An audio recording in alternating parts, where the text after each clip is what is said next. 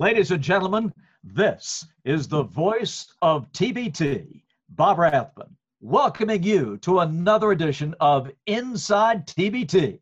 Here are your hosts, Andrew and Joey.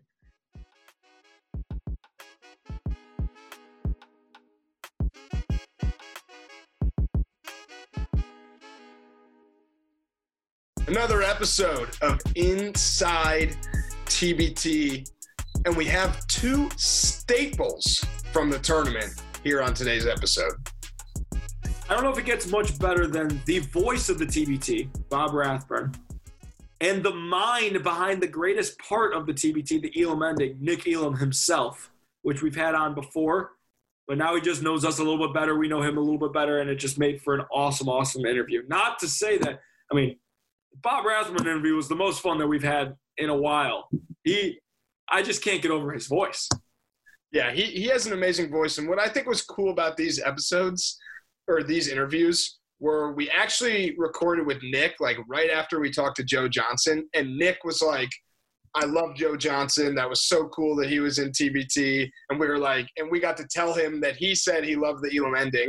And then it was weird because when we talked to Bob, Bob was like, I think the world of Nick Elam. So like each guest has been like coincidentally had something to say about the previous guest. So it, it's almost amazing that the TBT everybody loves everything. It's it's bizarre, right? Like what other sporting event are people like everybody is on board? Like who doesn't love uh a, a, a survive and advance NCAA style March Madness style tournament for a cash prize at the end. Like who's not going to get behind that? And then you can go down all the rabbit holes of the Elam ending, former NBA players. Like it's like oh, what is there not to love? Agreed. Well, we'll we'll get to those interviews and listen to Bob because he talks about a pretty cool potential addition to TBT 2021.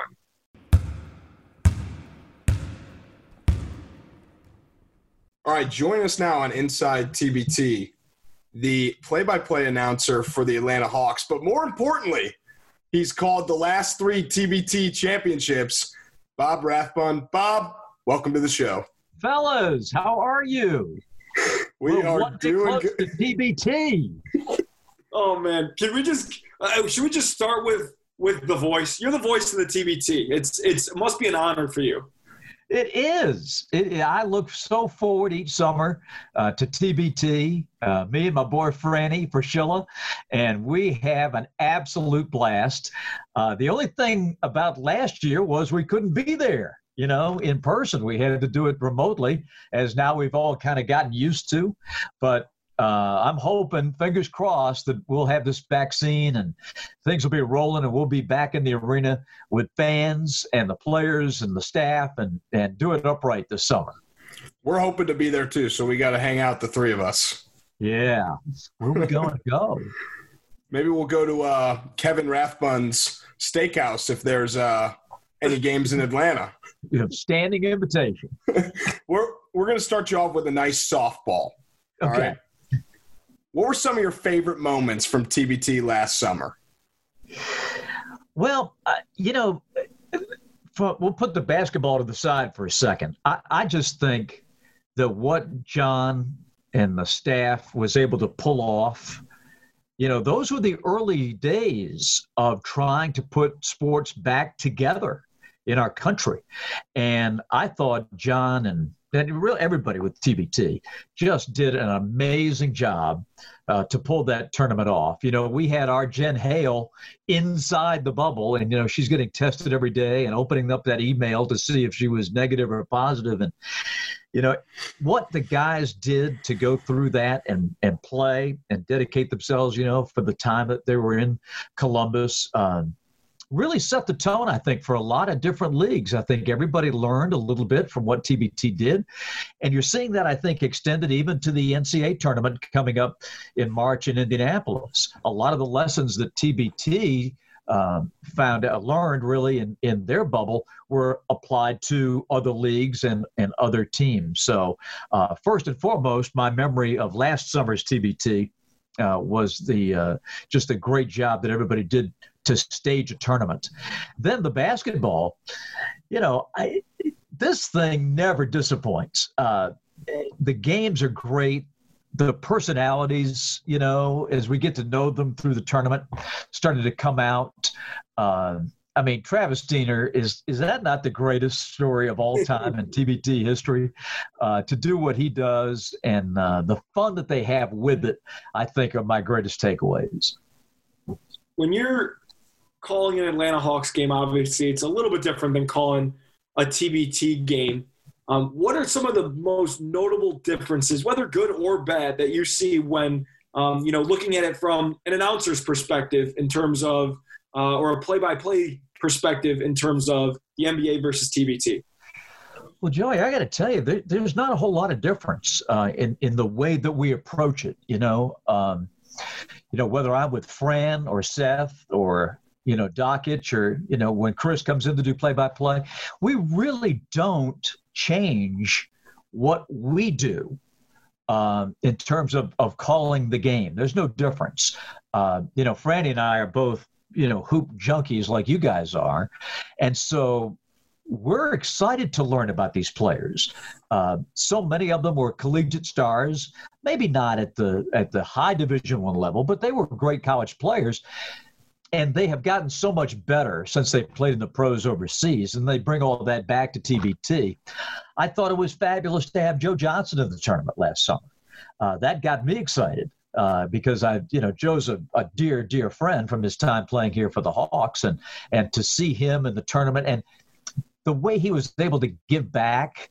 You know, the guys, I mean, they were the guys that played the TBT. I mean, they looking up to Joe Johnson like, oh my God, we got a, a real six time All Star, and Joe couldn't have been more gracious. So I, I think that, that calling the games, there's really no difference between this and a Hawks game or, or Fran being on a, a Big 12 game on ESPN this winter that you see him on. We, we approach it the same way. So you mentioned Joe. Uh, we interviewed him last week. Great interview. We were we we love He's him. The best. He's the He's best. the uh, the opposite of Joe Johnson. Name that comes to my mind is Ot Elmore. oh man, they What went were head to head. That's what I was going to say. What were your thoughts on you know the herd that uh, versus overseas elite matchup and just the overall Ot Elmore saga of last year? But that that's what makes TBT great, right? I mean, you got a world class all star, a guy that's probably going to go to the Hall of Fame one day, Joe Johnson, and playing against Ot Elmore, you know, and here comes the herd, and I mean, it was just it was just such great fun, and those guys could play, and was Ot not tremendous with some of his quotes after those games? He You kept know. us. He, he he kept our jobs for us. Yeah, he, he he renewed us for year two because I don't know if you saw this last year, but after the after they played the money team, he said, you know, we asked him a question. We were like, you know, there was some trash talk. What was being said? And they're like, well, basically, they were making fun of my weight. You know, they play in the NBA. I'll play at the Y, and that's what he was saying. And uh, ESPN DM'd us and was like, "Hey, can we use that clip on highly questionable?" We were like, "Uh, yeah, of, course." so that got us this, that got us a second year of Inside TBT. Nice, nice. Yeah, but it's stuff like that that just makes this tournament so much fun. You know, uh, money's on the line. There's no question, and everybody wants to win it. But we all know that when we get started, it's really for the love of the game and and and playing uh, some summer basketball and staying in shape and you know going after that big prize is certainly the carrot that's out there. But I think you know just the camaraderie and the sportsmanship is what makes it so much fun. So you mentioned Fran, you've mentioned Fran so many times that we might have to pay him after this episode. But um, you know, Oh, boy. beyond Fran, you said you got Seth Greenberg, you got Dan Dakich, all of which, for some reason, really have taken a liking to us, which which is very very funny. But in your opinion, and maybe you're a little bit biased towards Fran. Who's your favorite guy to call games with? Well, I I work with Fran. You know, I think I had one game with with Dan, or maybe two last summer, uh, because you know he was right there in Indianapolis. But you know he would he would leave us and then go do his radio show, or do his radio show and then come back to us at night. Uh, but I love all those guys. You know, Seth and I go back because I've called ACC games and still do um, for over 30 years. And so uh, I got to know him when he was coaching Virginia Tech. So we've been friends. Uh, Dakich and I have so many mutual friends, and we've had a chance to work together. I think we we may have done a couple of games in Atlanta uh, three summers ago. Uh, so we're we all are close. You know, we're all good friends. We all text each other all winter. You know, uh, I texted Seth the other day. I think it was Saturday, and he did something on the board um, during one of the games where he was he had the replay going and he would stop and start the replay and he'd draw on it and then he'd highlight. And I texted him. I said, "There is no way Dakich could ever do that. there is no way." So I got a big laugh. But we, you know, when Dakich got COVID about a month ago, I texted him obviously to see if he was okay, and and he said he was. He he was feeling better. And I said I could just see the headlines in the Indianapolis uh, newspaper when they took you into the doctor, Dakich gets COVID, x rays of head show nothing. he loved that one. oh, man. And we know the Dakiches, obviously, his son was my teammate and, right. and good, good friends with us. The, uh, the head jokes in the Dakich family uh, are that's that's a generational trait because uh, yeah, whether what we we still the jury's out on on they got they got those big heads. The jury's out on if there's anything inside them. I love it. Bob, our favorite, and this could soon be you, and we'll explain why. Our favorite guy is Chris Vosters because up and coming star, and he shouted us out during an Ohio State game. So the heat is on you. Really? Yeah, so the heat's on you. You're up. You got to shout us out. Ooh, well, let me ask you guys a very serious question. Sure. Do you have league pass? I do have league pass. Yes, I do as well. Ah, okay. Now that you can watch, I may just throw a little something out there. so be ready. Well, I got a good way that you could fit it in. We'll wait. Actually... We'll wait. We'll wait till this airs. Well, okay? well, so you don't really need to Right. And you don't really need to say anything. What you can do is you can say something like this Man, Trae Young is on fire right now. How good would that guy be in the Elam ending? Shout out inside TBT. Well, I am on a personal crusade to get the Elam ending into the NBA. Yes. And every and I tweeted it the other night, that Denver Phoenix double overtime game Saturday night. What I want us to do is just like the shootout in the NHL. They, they would never put the Elam ending in to decide a regular season game. But my proposal is put the Elam ending in as a substitute for regular season overtime. So you don't get, you know, three overtimes, four overtime. You know, stop that nonsense and let's go to Elam ending. I'm telling you, the fans will lose their minds. It's so exciting. The players will love it, just like they did at the All Star game last year. Uh, the players will fall in love with it. The coaches are gonna are gonna fall in love with it when they figure out that. I, you mean I don't have to play another 30 minutes of basketball to decide a five minute overtime? They're gonna love it. So I'm on a crusade. I give I give uh, Nick all the credit in the world every chance I get to speak about it because I want this to be not only TBT's signature, but I want to get it in the NBA. I think uh, we found out how exciting it could be in the All Star game, and I think it'd be a great way to determine overtime. I think you bring up a great point because my biggest gripe, and it's not even that's not fair to say, with it being implemented in the NBA, is you know being. I think that a lot of people would would take into account the fact that it would change record books, right? Like, ah. but to your point, if it's just regular season overtime games, how many are there really in a year? It, it, makes it more exciting, and my argument is out the window. That's the only the only thing I could. It's like you know, if if you add a four point line, like yeah, it could be fun, but it would also ruin stats forever. You know, so I don't know. That's my that's that's my only thing. Well, is anybody wringing their hands? watching these guys who play for 20 years and shoot a thousand three pointers, eclipsing all the great scoring records that Neek, Jabbar, all these guys did without a three pointer. No, that's it's exactly right. Don't worry about that. So what do you worry about overtime for? No, it, it would be the greatest thing to happen in the NBA and since they put in the shot clock. Well, players no doubt would want it, right? Because they don't want Oh, yeah. a triple overtime game and then play it back to back across I the was just country. going to say that. I was just going to say that. Yep. Exactly. I They're, mean, they're thinking, I've done, get me out of here.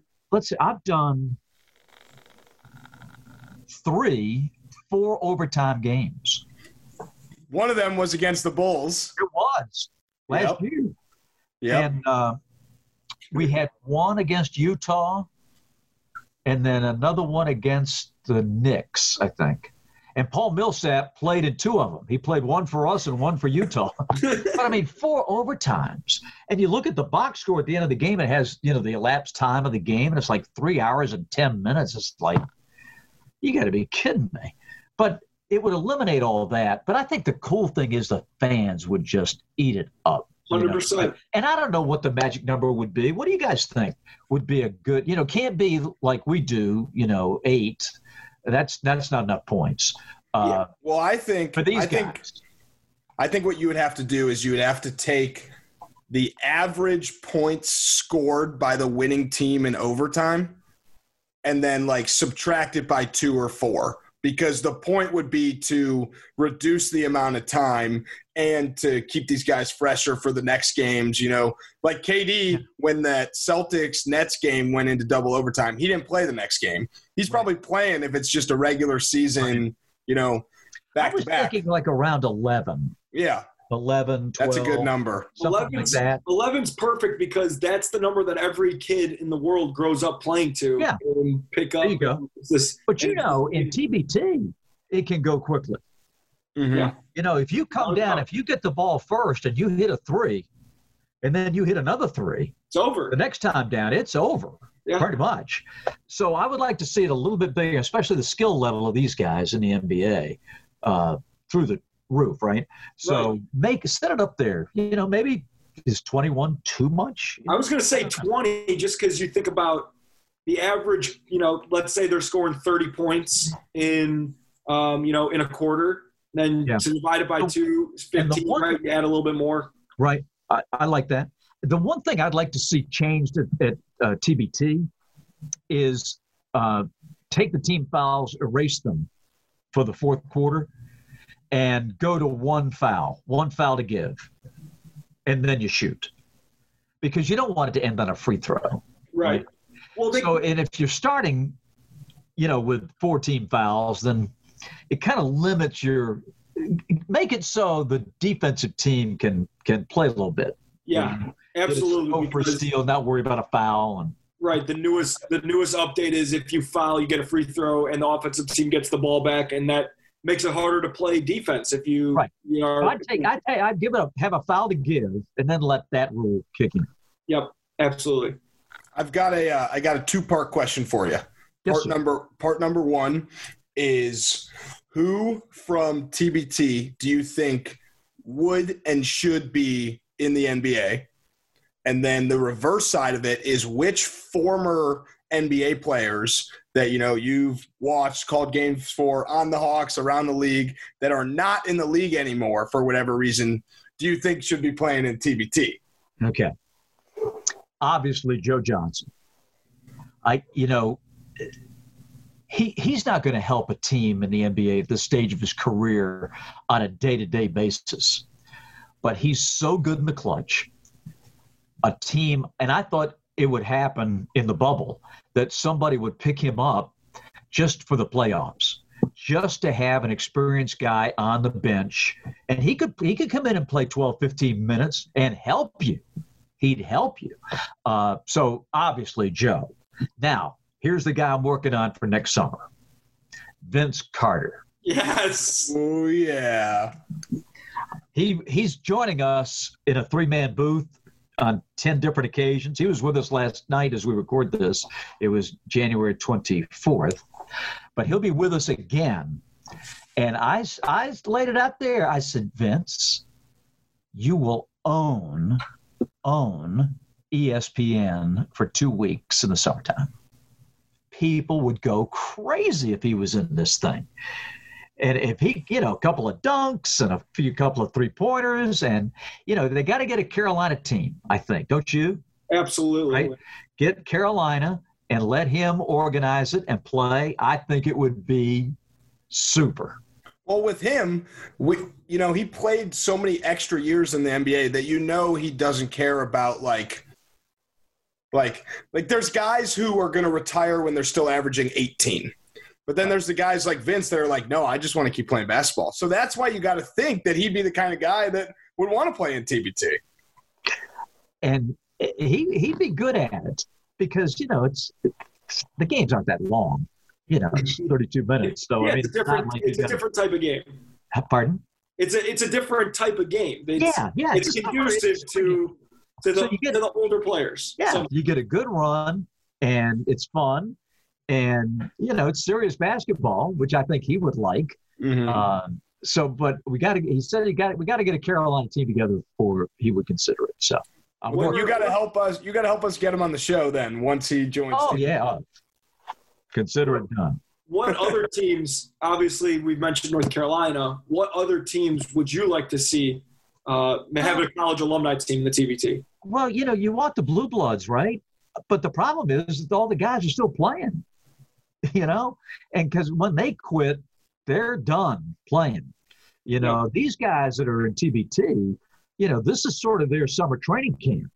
You know, to get ready to go overseas. So, um, I think from a from an alumni name standpoint, to have a Duke, a Carolina, a Kentucky, a Connecticut, you know, the the blue bloods, a UCLA, you know, teams like that is the next level for TBT.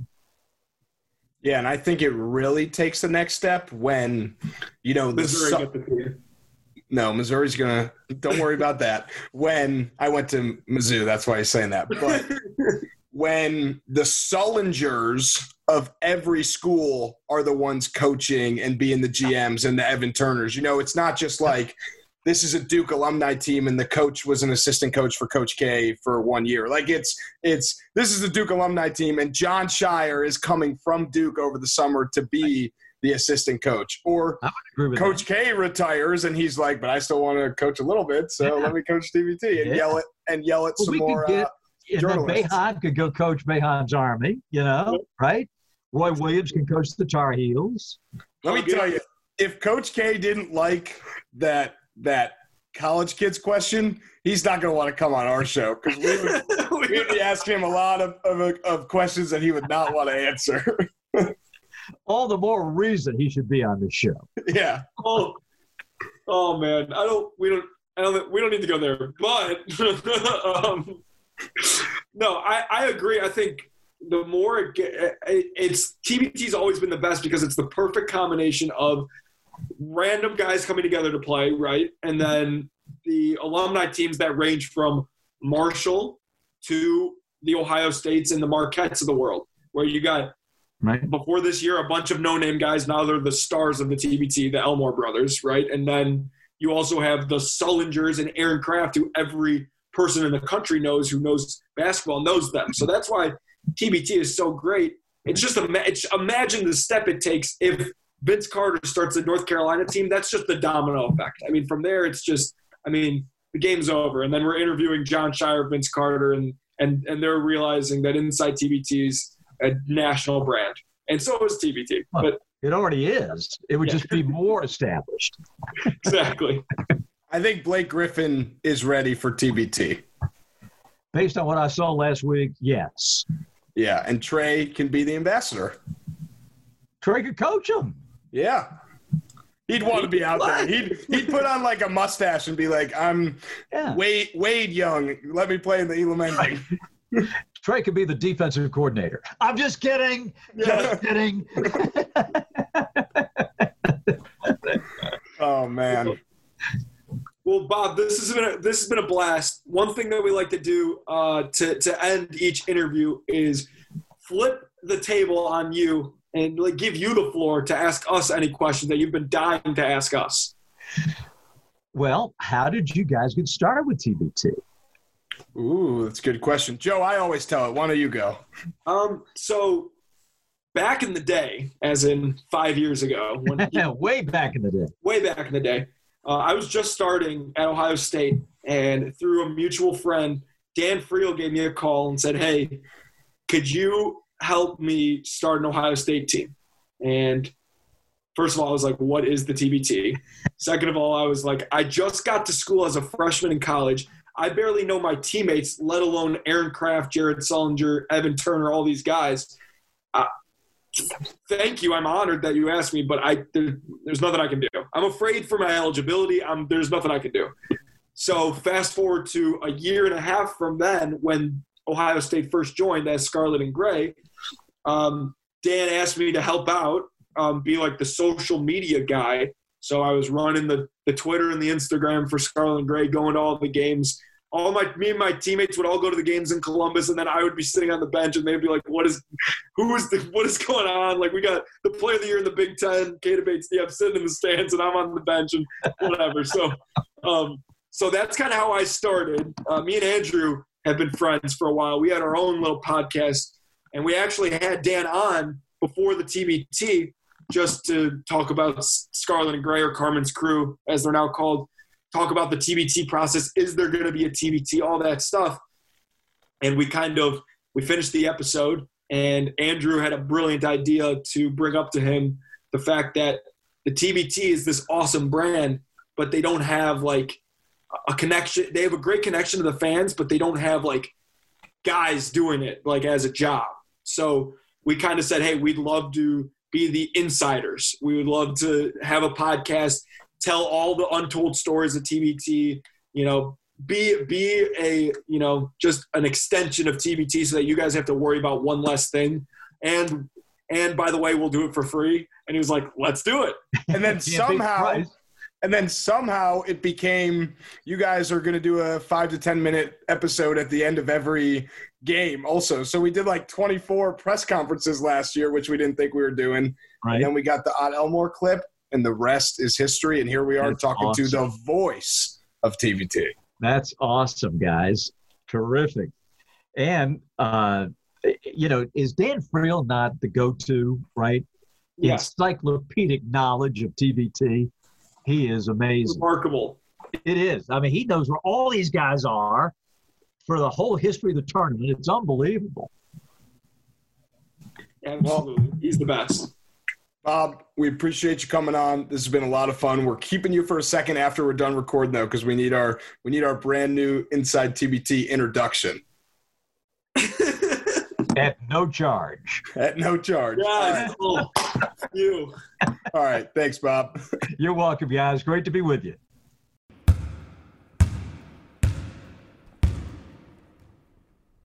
All right, join us now on Inside TBT for a second time the brains behind the Elam ending, Nick Elam. Nick, welcome to the show. It's great to be back with you guys. How are you? We're doing well. You know, when this comes out, the Browns might be eliminated, but right now I'm I'm I'm excited about the game. But I got something cool to tell you. So yesterday we talked to Joe Johnson and we asked him, What do you think of the Elam ending? And you know, we thought he'd be like, Yeah, it's pretty good. It's cool. He said, I love it. He absolutely loves it. He says that, you know, I was like, if you had the Elam ending in the NBA, you probably would have had 42 game winners, you know, in a season. So I wanted to start off by telling you that. Well, hey, you just made my day right there. Um, yeah, it's so cool to hear that feedback from people, you know, whose their livelihood is, is based on the game of basketball. So uh, that's really cool to me. Whether it's there from star players like Chris Paul or you just said, you know, Joe Johnson. Uh, something that's really cool to me is just people who are even kind of consider themselves very old school people, people who have you know been like lifelong high school coaches and things like that, who you might think uh, wouldn't like the Elam ending. They love it, and that it's all because uh, you know, it's not to change basketball. The whole idea is to, to keep basketball the same all the way through the end of the game and keep that good, uh, fluid style. And then you get those great game ending moments too. So uh, I think it has a lot of appeal for a lot of different people, including players just like Joe Johnson. I think it, from a marketability standpoint, uh, you know, if this were to be implemented at the highest levels of play, you know, to have your image tied to all these, you know, game ending shots, game winning shots, I think would be huge for players uh, marketability? I think what we've found through interviewing um, different guys in TBT who have played in TBT, people who are going to play in TBT, the on, the common thread between the Elam ending is the only people who don't like it are people who don't know what it is. So it's all about educating because even a guy like you know me and Andrew, who we've never experienced it, we played basketball, never experienced it. As a fan, we love it. I think, and we've talked about why the Elam ending is great, and we don't need to rehash all that because anyone who's listening to this knows. But have you? Did you learn anything new about the Elam ending this year? Maybe without a crowd or anything like that. Maybe that was a little bit more interesting for you. Yeah, so, so to back up just a little bit, you know, I never begrudge anybody for being skeptical or critical of the Elam because that was me when I first thought of this idea way back in 2007. That was my initial stance is, okay, you know, I think I've got this idea, but there's got to be something that I'm missing here. There's got to be some flaw that I'm overlooking. So when I really started to explore it, that was kind of my goal was to figure out, well, why wouldn't this work? But the more I looked into it, I was like, oh, you know what? I really think that this could – you know, address all the issues that I'm trying to address, and I think it could bring a lot of different, you know, kind of residual benefits to it. But um, so talking about this year in 2020, you know, we, there was one modification that we made in 2020 to the Elam ending when it had to do with fouls on the floor, how we handled fouls on the floor uh, during the Elam ending portion of the game where instead, you know, if you're in the bonus, and if you get on the floor, instead of automatically getting those two free throws, instead you get one free throw and the ball. And so for me, uh, that's what I was looking at most closely is how does this, uh, you know, how does this affect the game? Does it, is it doing what it's intended to do? Well, the, I was very pleased with it, and I think we're going to continue using that going forward. Um, and the best example of where it worked uh, was kind of the design of, of that rule change, which is when you get into the situation where I call it the three, two, one scenario, where the offense is exactly three points away from the target score, and the defense is either one or two points away. Because in the past, we've seen, you know, there's kind of a rough equivalent in the regular format too, where you know you'll see the, the defense foul there in that situation to prevent that game-winning three-pointer. So in in 2020, where we saw that really play out was that sideline cancer overseas elite game, where they were playing a 67. Uh, sideline cancer had the ball.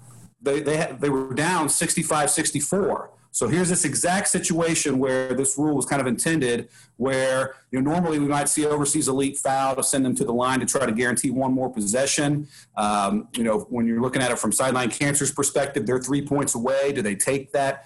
Uh, try to make try to win the game right there? Do they look for an easy two and hope to get a stop on the next possession? Um, you know, with that new rule, there's no incentive for overseas elite to foul there. We saw the situation play out more fluidly, and what we got was you know Mo Creek hitting that three pointer which is just I consider just an absolute classic uh, TBT moment, Elam ending moment, set off just a great celebration. And so to see those kinds of situations play out more fluidly, that's exactly what that rule is intended for. And it was just that was the best example there in 2020. So I'm very pleased with that new rule change.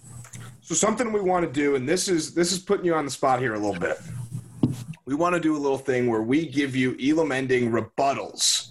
You know, why?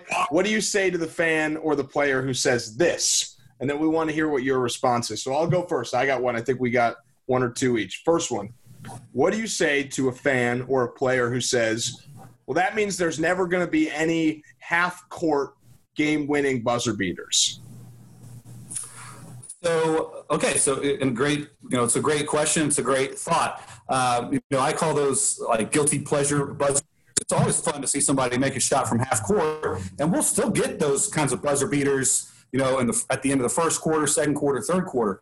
But to me, when when the game is on the line, I want to see somebody take their best shot. To me, I think that's uh, that's even more exciting is to see both teams be able to play their best when the game is really on the line. So you'll still see those kinds of uh, you know half court buzzer beaters earlier in the game, but when it's really crunch time, we're going to see both teams at their best. You know, I think back to that 2010 NCAA championship game between Duke and Butler. Uh, you know, people kind of romanticize about this uh, half court shot by Gordon Hayward that almost went in. Well, you know, to me, it's like, uh, I guess that's kind of exciting, but wouldn't it have been more exciting to have the game on the line, sudden death, both teams playing, you know, five on five half court and see Butler get to take their, their best shot? To me, I think that would have been even more exciting than to see him, you know, take this, uh, half court shot that you know almost went in. The, the best argument there that you that because this is something that I think I'm a little skeptical because it, it's just fun, you know, it's just fun and it makes the the highlight tapes right at the end of the year. And but your answer of you're still going to get a half court shot at the end of the first, second, third quarter, that cures it for me. But one thing that I'm really curious about, and we've talked about this before, and it's near and dear to my heart. What do you tell walk-ons who will never get to play now because they're the game is never really in hand?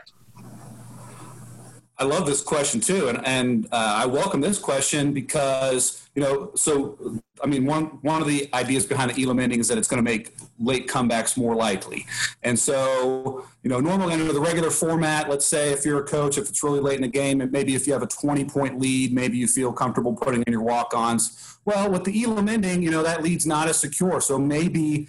Uh, you know, maybe you need to have a 25 or 30 point lead before you are feel comfortable putting your walk-ons in. So as far as like the number of games that walk-ons would get into the game, it would be fewer. But think about this. Now that they're in the game, instead of just kind of dribbling around aimlessly, you know, killing time, now they have a chance to make the shot that wins the game. You know, even though you're, you're uh, putting the exclamation point on a 25 or 30 point victory, you're still putting the ball through the net to win the game. And so I call that the walk on, walk off shot. And, you know, think about it. If that, if that happens in a high school game, if that happens in a college game, the fans are going to go absolutely crazy when that happens. Uh, so I think even for walk-ons, even though uh, they're not going to get into as many games, they're still going to get that chance to make a shot that they're going to remember for a lifetime. Do you think? And I love walk on, walk off. That's amazing. That's a great line right there. Unbelievable. You do you think though that like there would be coaches who, you know, one high school puts their walk-ons in and there's eight points left or 10 points left. And the other coach is like, all right, let's take advantage of the walk-ons. Starters, you're in. Let's come back. Well, and that's why I say, you know, probably have to have a little bit of a bigger lead under the Elam ending to feel comfortable uh, than, you know, you would with the regular format. So it'll be interesting to see that play out. I hope there is an opportunity to play that out. And, you know, that's that's what's really cool here. I, I still I still think the Elam ending is kind of in its infancy as far as implementation goes. I love seeing coaches and players, you know, push the limits of it. Let's see what works, what doesn't work. Let's see what the tendencies are uh, so that we can fine tune it and make it even better. I think we're due for like eventually an Elam ending game to end on like a 20 to 2 run. Like a team literally is is 3 or 2 or 1 point away. And like we saw the other day in the uh, imagine if that Michigan uh was it Michigan Minnesota? No, I Wisconsin. Think, I think Wisconsin, yeah, yeah. Yeah, if Michigan, Wisconsin, if that game had an Elam ending and it was like really close, and then just all of a sudden it was like Elam ending 40 point win, or if they got all the way up and then, you know, Wisconsin came back, that would have been crazy too. Nick. Yeah, it, it, it's it's cool to think about. You know, what is truly like that breaking point where what's impossible? It's impossible I mean, to come back. I don't, I don't know if you watched Ohio State play yesterday, but that was it was literally the Elam ending without the Elam ending. Illinois is known for going on runs out of nowhere, and we were up, you know, 18 in the middle of the second half. And I say we because obviously I'm an Ohio State guy, and Illinois just comes roaring back. It's like literally the, it's like having an Elam ending without the Elam ending because Ohio State only had a couple buckets towards the end of the game, but it was enough to win. Yeah, I, and I'm thinking back to 2020. You know, the best uh, the best comeback in 2020 was uh, herd that against the money team. I forget what the difference was when Elam ending started, but I know it got to a point later on where the money team was down 11. I think they were down 97 86 with the target score of 101, and they were able to get the stops that they needed and come back and win the game. And that was just unbelievable. Um, so, and we've seen games, you know, in the past uh, past years where a team was absolutely truly had their back against the wall. They could not give up one more score. They were going to game, and they do get stops on six straight, seven straight, eight straight possessions, and come back and win the game. You know, those are the kinds of comebacks we would never see under the regular format, and here we are, you know, seeing it, um, you know, much more frequently under the Elam ending. What I think is is the coolest is when a team is down like ten or twelve with like eight minutes left, and they make it close to go into the Elam ending because then you're like, oh, now we got a game. This is going to be like, like it's it's obviously crazy if a team is down 10 going into the Elam ending and they and they close on like an 18 to 2 run or whatever. But to make it close for the start of the Elam ending, and then you got guys like Marcus Keene and Joe Johnson that you know are going to be going back and forth in the Elam ending. That's what I think is very cool. And my final question, but you look Well, like you got something to say, I was so gonna add one, first. one thing to that, if that's all right. Um, Please. Yeah, because I, I think I agree. The urgency, you start to see some urgency earlier in that fourth quarter. You know, I look at kind of like the six minute stretch to the four minute mark, you know, when they shut off the clock. You know, that, that you've got to make your move then. You know, you you said something about you know a ten point deficit. Yeah, I think you've got to try to get it down to about five or six or seven. You know, before the clock gets shut off, where you're you've really got a, a big mountain to climb. And so that really you know adds to the urgency. Um, you know, I think when the Elam ending was first put into play, we would see you know the, the leading team start to slow it down a little bit during the, that that stretch of the game, and the the trailing defense was a little bit too accommodating, letting them run down the clock. Now we're starting to see the trailing team really ramp up the pressure, uh, play some tough defense, and force the issue during that time. So it's making for a great, like, exciting stretch to set up for the Elam ending. So the most brilliant people in the world, you know, Steve Jobs, Mark Zuckerberg, all those guys, they don't just have one product. You know, they got tons of products. Apple has iPad, you know, computer. We're all using computer right now. There's so many products. We joked with Seth Greenberg that you should be on the team helping get the vaccine ready because you're so smart and have these incredible ideas. But legitimately, I'm wondering what is uh, what's Nick Elam cooking up right now? What is in your mind? What are some other things you got cooking? We want to know. Yeah, well, I'm not even going to. I appreciate your kind words, but I don't put myself anywhere in the same company as the people who are doing those things to, to bring our society back to uh, where it was. But you know, when it comes to sports, sports innovation, you know, one idea that I really like. I won't necessarily say this is an original idea because I, you know, I've heard it discussed elsewhere, but I really think it would be a cool idea. Is you know, when you get to the postseason of any you could, any league, any event really, uh, whether that's the NBA, Major League Baseball, you know, NCAA tournament, whatever it might be. Uh, you know, instead of just automatically locking teams into a certain spot on the playoff bracket, instead, you know, based on your based on your seed, you would, you would essentially set up like a playoff draft where the top team gets to pick who their first round opponents be. Then the second the second seed gets to pick from the teams that are left, and what you get is you know because sometimes you know sometimes just because a team's the lowest seed, that doesn't necessarily mean that's the most favorable matchup for whoever the top seed is. That that lowest seed might be on a, a hot streak, or maybe some other teams had uh, you know an injury or something like that. So you know let that top team pick who they want to play. And so I think it serves that practical purpose. And then also, just from a fan's perspective, it sets up so many great storylines of like, oh, okay, you wanted to play us, huh? So that sets up, you know, that adds a little juice going into the playoffs. And, it, you know, kind of a, from a dollars and cents standpoint, it sets up like this perfect made for TV, uh, you know, playoff draft, uh, you know, to, to lead into the playoffs. So I think it, again, would, would make a lot of sense for a lot of stakeholders. Uh, we, we've actually heard Major League Baseball say that they might go to uh, a format like this in the future. So it'll be interesting to see who's going to do it first. But I think we might see something like that I'm happen. picturing in the for the NCAA tournament a selection show, but that's just to tell you who's in the tournament. You know, it's not in the West region. It's just like, hey, here is numbers one through sixty-eight, and then it goes, all right, Coach Few. Gonzaga is the number one overall seed. which team, which Southern Mississippi State Tech team do you want to play? And he goes, you know, I don't know any of these guys, so I'm going to take this one. Like that's, it's awesome. I agree 100% with you. Uh, you know, because the, the tournament committee has such a tough job. You know, it's tough enough just to pick at which teams are in and, you know, rank them 1 through 68 and then try to find like the perfect, uh, you know, bracketing, uh, considering the geography and everything. I think it's just an impossible task for the committee. So let's take some of that off their plate. And, you know, they still have to pick the teams, still have to rank the teams, but then let's outsource the rest of it to the teams themselves. Pick, you know, who you want to play, what site you want to play at.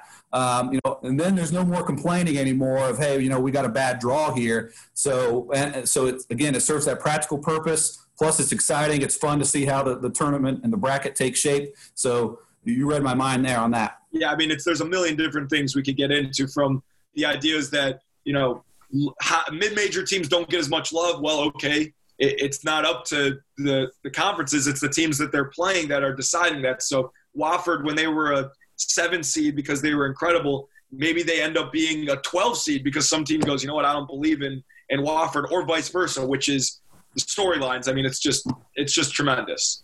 That'd be so awesome. Be so, oh, and it it puts even more like I'm putting myself in my shoes when we were watching the selection show in Coach Holtmann's house, and we're we're not wondering whether we're in or or who we're playing. We're wondering if we're going to be in. It just like adds another element to like okay, like whoever picks us wants to play us like in a bad way. Like that's even more fun. It's just it, it's just very fun. Like I, it, as a fan, like it would make it so much better. It's like why is Gonzaga picking to play this team when they could play this team? And yeah, that's just I mean eh, that'd be very very fun. I think the perfect combination for you know an innovative idea is that it's fun and that it's practical, and that's what I think about the Elam ending, and that's what I think you know this kind of a choose your own adventure playoff format might be too. So we'll see who you know who out there in the sports world is going to be first to try that out. I agree. I think the last thing we want to do, because you know we think you're so smart, is we want to flip the floor onto you, and any questions that you have for us, we want to answer them. All right. So the you know I think there's many great settings where we might see you know because obviously I want to see the Elam ending grow throughout the basketball world, and I think there's a lot of great settings where it might be implemented. You know, in 2020 we saw it uh, take hold in the in FIBA for the first time. It got uh, implemented in the Canadian Elite Basketball League. But let's focus again on the United States at the top levels, whether it's the NBA with uh, the G League or the Summer League or you know the in-season tournament that they're proposing. If it's college basketball, maybe it's the NIT, the CBI, the CIT, one of those postseason tournaments. Maybe it's the WNBA or women's college basketball. So my question to you is, I'm going to ask you to make a bold prediction uh, of those uh, settings at, at the highest levels. Which do you think might be the next to implement the Elam ending, and what year do you think that might happen? Andrew, you want to go first? Yeah, I can go first. So, first, I don't think college should do it, and this is why. I think that there are some games that are so low scoring in college where you know it's just Joey and I talk about this all the time. Like you watch college and you watch NBA, and it's just like they're they're kids, like they're they're normal, they're humans. Like it's hard. But I like that. Andrew doesn't. Right. So I'm saying if we added the Elam ending to you know a 55 51 college game, it would just push off like the ugly no scoring. So I actually think it works much better in, you know, an NBA setting. And all I can think about, and I don't want to give a prediction just because I have no clue, but I will say this. And this is, I'm doing what I hate when people do in the interviews, which is not answering the question. But I would love to see Steph Curry make an Elam ending game winning three and have, you know, Golden State's new arena be packed with fans and just going absolutely crazy. So I'll, I'll give a prediction. I say 2025, we see some sort of Elam ending test. And maybe earlier if CP3 is really, really pushing it, saying, I love this, I love this.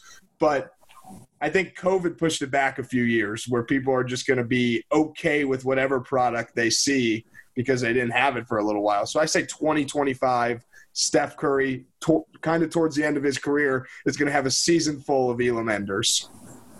I love it. Um, I will answer the question because, and I don't know why Andrew. I, I, mean, you did answer the question. I did answer. That it's going to be in the NBA in 2025, but um, I will go the college route because it seems like every single year the NIT has some random rule that they add to the tournament for to really to get more eyes on the games because they are fairly irrelevant in the grand scheme of March Madness, right? I mean, I was I played in the NIT and I felt like it was a glorified exhibition game because we were so mad that we weren't in the tournament. Now there are a bunch of teams that are incredibly number one happy to be there, and number two um, looking to seize the opportunity that they have to play playoff basketball, postseason basketball, which is awesome. I just had a bunch of teammates who didn't want to be there, so it rubbed off on me. But I think, I mean, the NIT had a shorter shot clock, a deeper three, all of that stuff before it came to NCAA basketball. So I think it's a no brainer for the NIT to say, all right, this year it's the Elam ending. It's literally we're taking the basketball tournament and putting it in the NIT. It's it'll literally be all the same, right? I mean, it's the same shot clock, it's the same three point line, and you just add the Elam ending. It just makes a it just makes a 7:30 game on a Tuesday night where it's Stanford versus you know uh, like UC Irvine, like where no one would be watching it before. Now it's like okay, people are not only are they gambling on the game, but now they're gambling on who's going to make the Elam ending. I mean, it just like creates all the much needed you know noise around the NIT. So that's what. And and if I had to give a year, I mean, it could be next year for all I know. The NIT literally changes something every single year, right? So I'll say in two years from now, the NIT has the Elam. Nick Nick is smiling like that's already you know about to happen, and we just don't know about it yet. I don't have any inside info on that, but you know, either of your predictions, I would sign up for that right now, absolutely. And Joe, you mentioned uh, you know the, the who's going to make the game-winning shot in Elam ending. You know, we haven't even talked about what I think are really exciting wagering implications of the Elam ending. One of those is that prop bet of who's going to make the shot on any given night. You know, people, you know, experts or, or people who are totally new to wagering I think are going to be excited about making that prop bet uh, and, and, add a lot of fun to it. And I think that would be a win-win for fans, for sports books, for leagues. Um, so I think that's just one more benefit to the format. It's the perfect way to if you're losing in the game, you pick the wrong team or whatever. It's the perfect way to live bet your way back into into the green, into the money column. So I, I, I and I don't know that from experience, just from what Andrew told me. Well, I was going to say, Nick, I want to I want to save all the because we love having you on, so we should save the gambling aspect of the Elam ending until the next episode, and maybe we'll do like a full guide to betting on TBT episode where we talk about like the keys to betting, and then you give your ideas for how the Elam ending could be worked into that, and then we'll get an executive from FanDuel on as well. I love it for for entertainment purposes only. For entertainment exactly. purposes only bet responsibly or not at all. if you have a gambling problem, go to 1 800 Gambling or call 1 800 Gambling. all right, Nick, thank you. We appreciate it. Definitely we'll talk to you soon. guys. Absolutely. Absolutely. Always a blast. Talk to you soon.